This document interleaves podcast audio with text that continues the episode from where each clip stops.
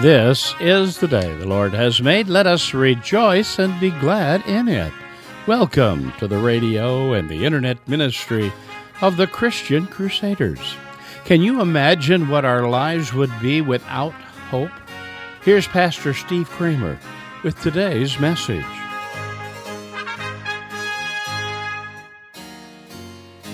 It's good to be worshiping with you again. Today we're going to talk about something that is very difficult to live without. We begin our service in the name of the Father, the Son, and the Holy Spirit. Let's pray.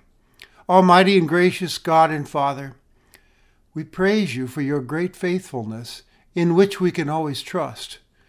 And we thank you for the resurrection of Jesus and the eternal inheritance that is ours through faith in him. Amen.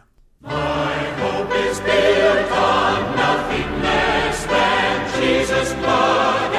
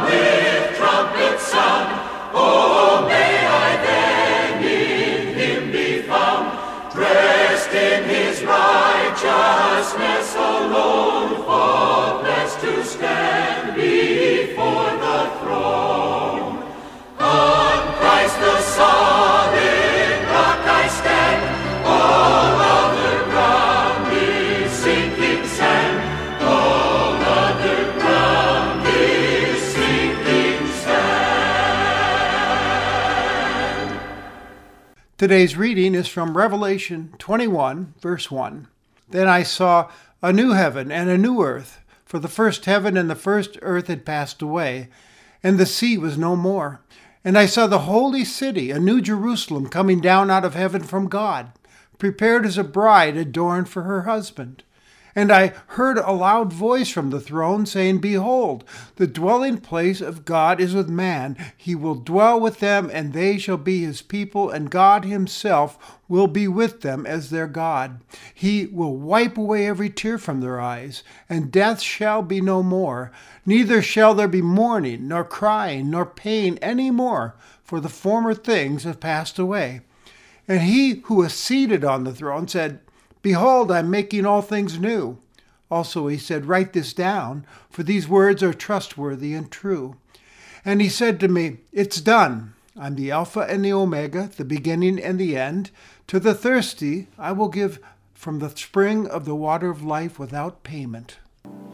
When I fear my faith will fail, Christ will hold me fast.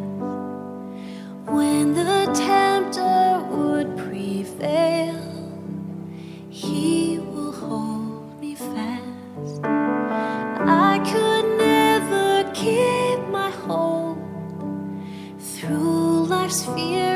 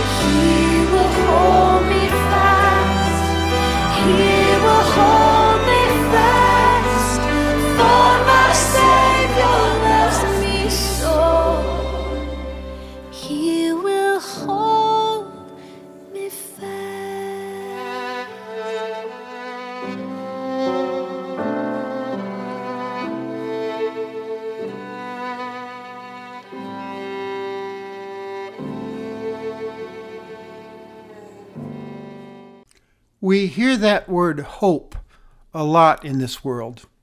For instance, a friend says, I hope I'll get that job I just interviewed for.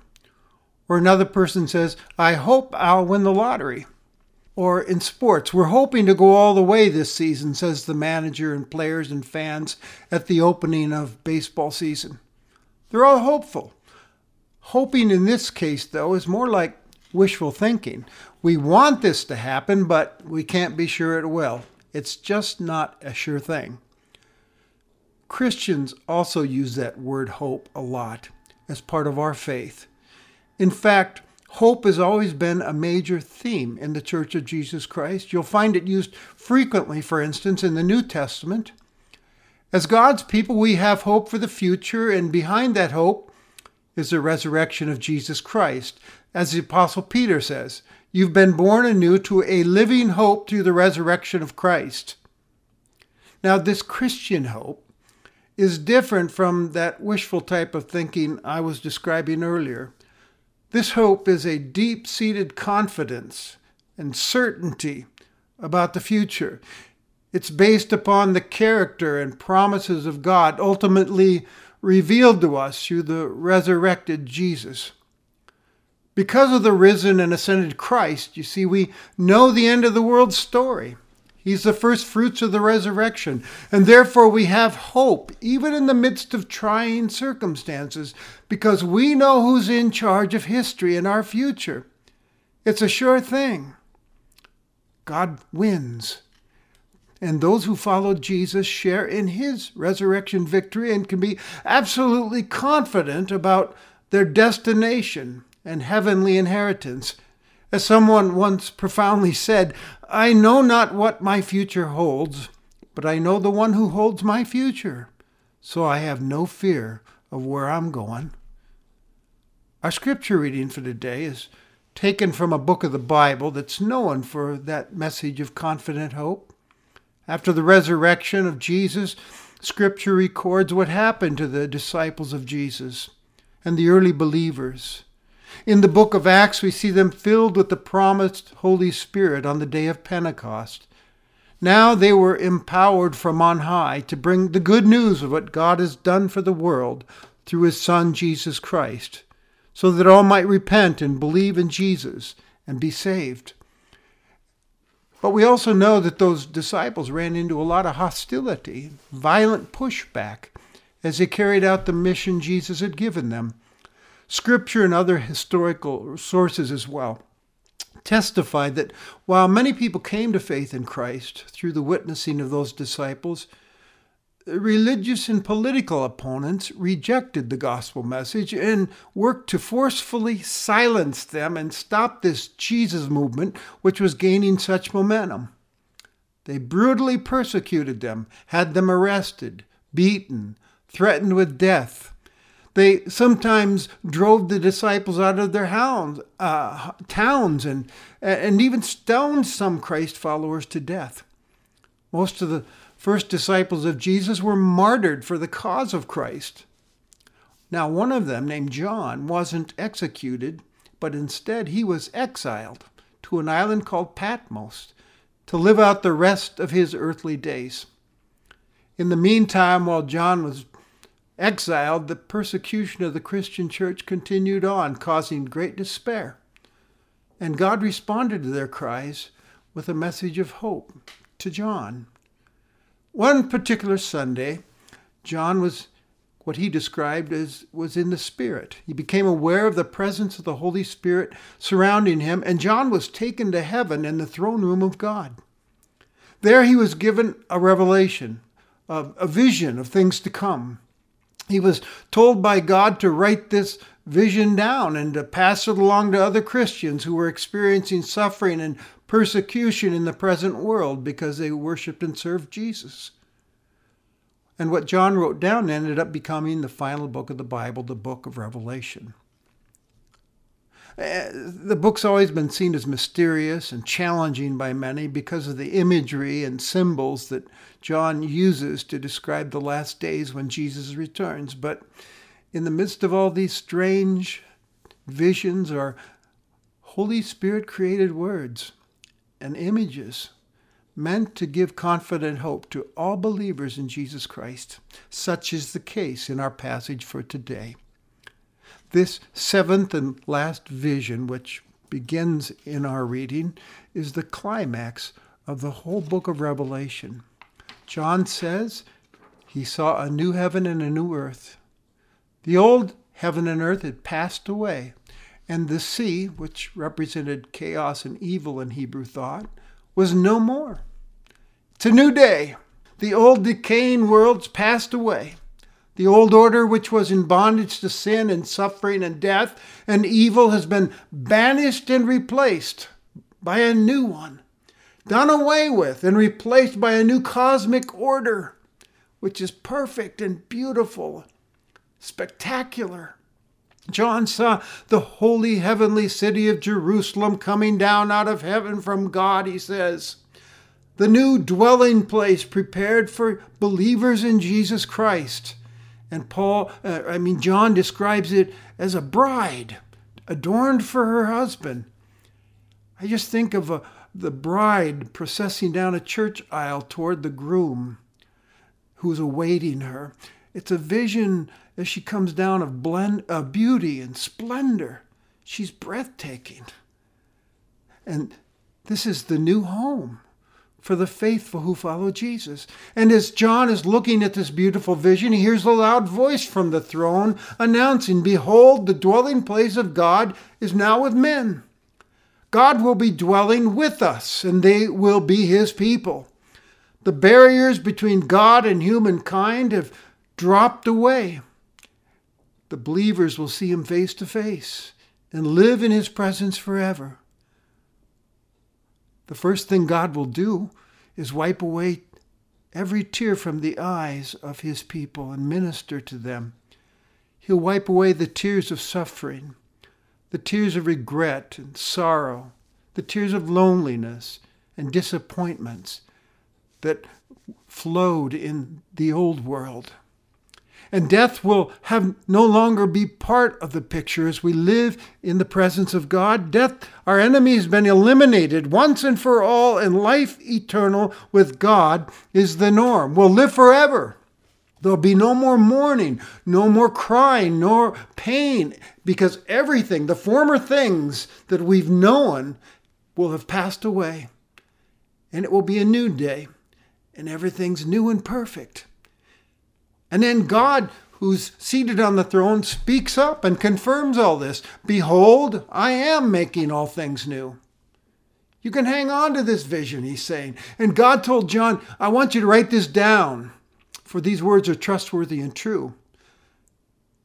My own can bet the farm on these words. And then he says, It's done. What's done? God's salvation plan, which began back in the Garden of Eden after Adam and Eve's fall into sin. It will then be complete, done. On the cross, remember Jesus announced, It is finished. Humanity's debt of sin had been paid for in full by Christ's sacrificial death on the cross. And, and God affirmed that sacrifice and declaration when he raised Jesus on Easter. And we await the day that is coming when all will be complete. God will say, It's all done now. My once broken world is perfectly restored. It's new. It's all because I'm the Alpha and the Omega, the beginning and the end. I'm sovereign. I'm in charge of the future. I've been standing above history all along. And finally, God promises in this vision to the thirsty, I will give from the spring of water of life without payment. The Bible says that away from God, our soul thirsts for Him. We read in the Psalms, My soul thirsts for the Lord. But now that thirst will be quenched as Jesus promised Come to me, you'll never thirst again. You'll have a restored relationship with God forever.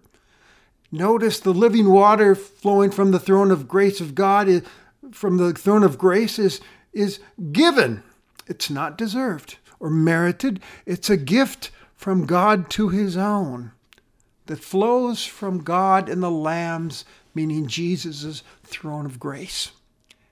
Now that's quite a grand and glorious vision, isn't it? A wonderful future hope. Uh, question Will you be there to enjoy it and rejoice in it? Have you received the free water of life which comes through faith in the risen Jesus Christ? That's the important question today for some of you. This vision given to John is for the hope and encouragement of those who have received Jesus as the Son of God and placed their trust upon what he's done for us at the cross and the tomb, who declare, In Christ alone my hope is found. If you have not received him and what he has done for you, I encourage you, I plead with you to do so now. Ask him to forgive you for your sins and give you eternal life with him that he's promised. And then this heavenly vision that we've been describing will become your hope, your sure thing, as well as your confidence in this present world. And for those of you who are trusting in Christ Jesus for your eternal salvation already, uh, keep your eyes on the big picture. That's the message.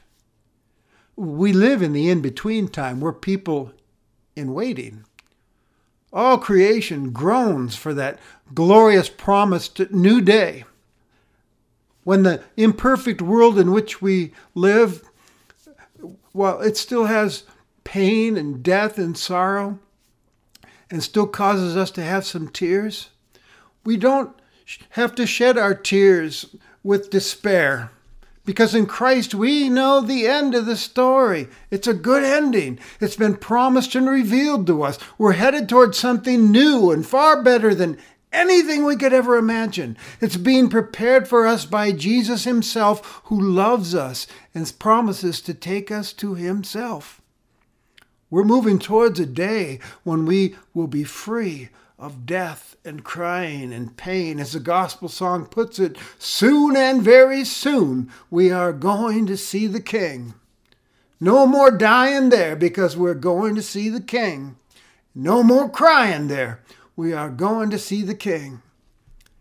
As you serve Jesus, stay the course and be not afraid. Instead, confidently hang on to that vision of a glorious new day that we will see and rejoice in with the angels and the acquitted in Christ who have been cleansed by his precious blood and pronounced not guilty. We will live forever with him, and on that day all will be well. In fact, perfect. Perfect love, perfect joy, perfect peace, perfect worship, perfect obedience. Author Peter Kreeft uh, asks us to imagine the day when sin, death, and evil are finally defeated once and for all by Christ.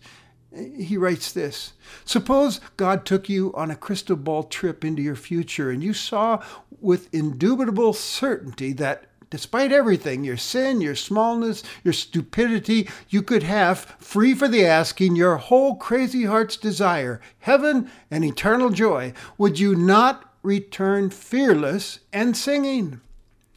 What can earth do to you if you're guaranteed heaven? To fear the worst earthly loss would be like a millionaire facing the loss of a penny, less a, a scratch on a penny. So I want to end this message with a story. In his talk entitled The Sense of an Ending, Jeremy Begbie tells a story about attending a worship service in a poor South African township. I was told, he said, immediately before the service, that the house around the corner had just been burned to the ground because the man who lived there was a suspected thief. And a week before that, a tornado had cut through the township, ripping apart 50 homes, and five people had been killed. And then I was told that the very night before, a gang hounded down a 14 year old, a member of the church's Sunday school, and stabbed him to death. The pastor began his opening prayer at worship Lord, you are the creator and the sovereign. But why did the wind come like a snake and tear our roofs off? Why did a mob cut short the life of one of our children when he had everything to live for? Over and over again, Lord, we are in the midst of death. As the pastor spoke, the congregation responded with a dreadful sighing and groaning. And then, once he finished the prayer, very slowly, the whole congregation began to sing. At first, very quietly, then louder. They sang song after song of praise praise to a God who in Jesus plunged into the very worst to give us a promise of an ending beyond imagining. The singing gave the congregation a foretaste of the great end. Christian hope isn't about looking around at the state of things now and trying to imagine where, where it's all going, Begbie writes. It's not about trying to calculate the future from the present. It's about breathing now the fresh air of the ending, tasting the spices, and sipping the wine of the feast to come. So, believers, hang in there. God's in charge. He has the last word. So keep the faith, fight the good fight, run the good race, never losing sight of the finish line and the glorious new beginning that awaits those who long for Christ's reappearing. And by all means, friend, keep on singing praise to God, the Alpha and Omega, the beginning and the end. Amen. Let's pray. Thank you, Father, for the promise that one day we will be with you forever and all will be well. We thank you for that assurance that is ours in Christ. Amen.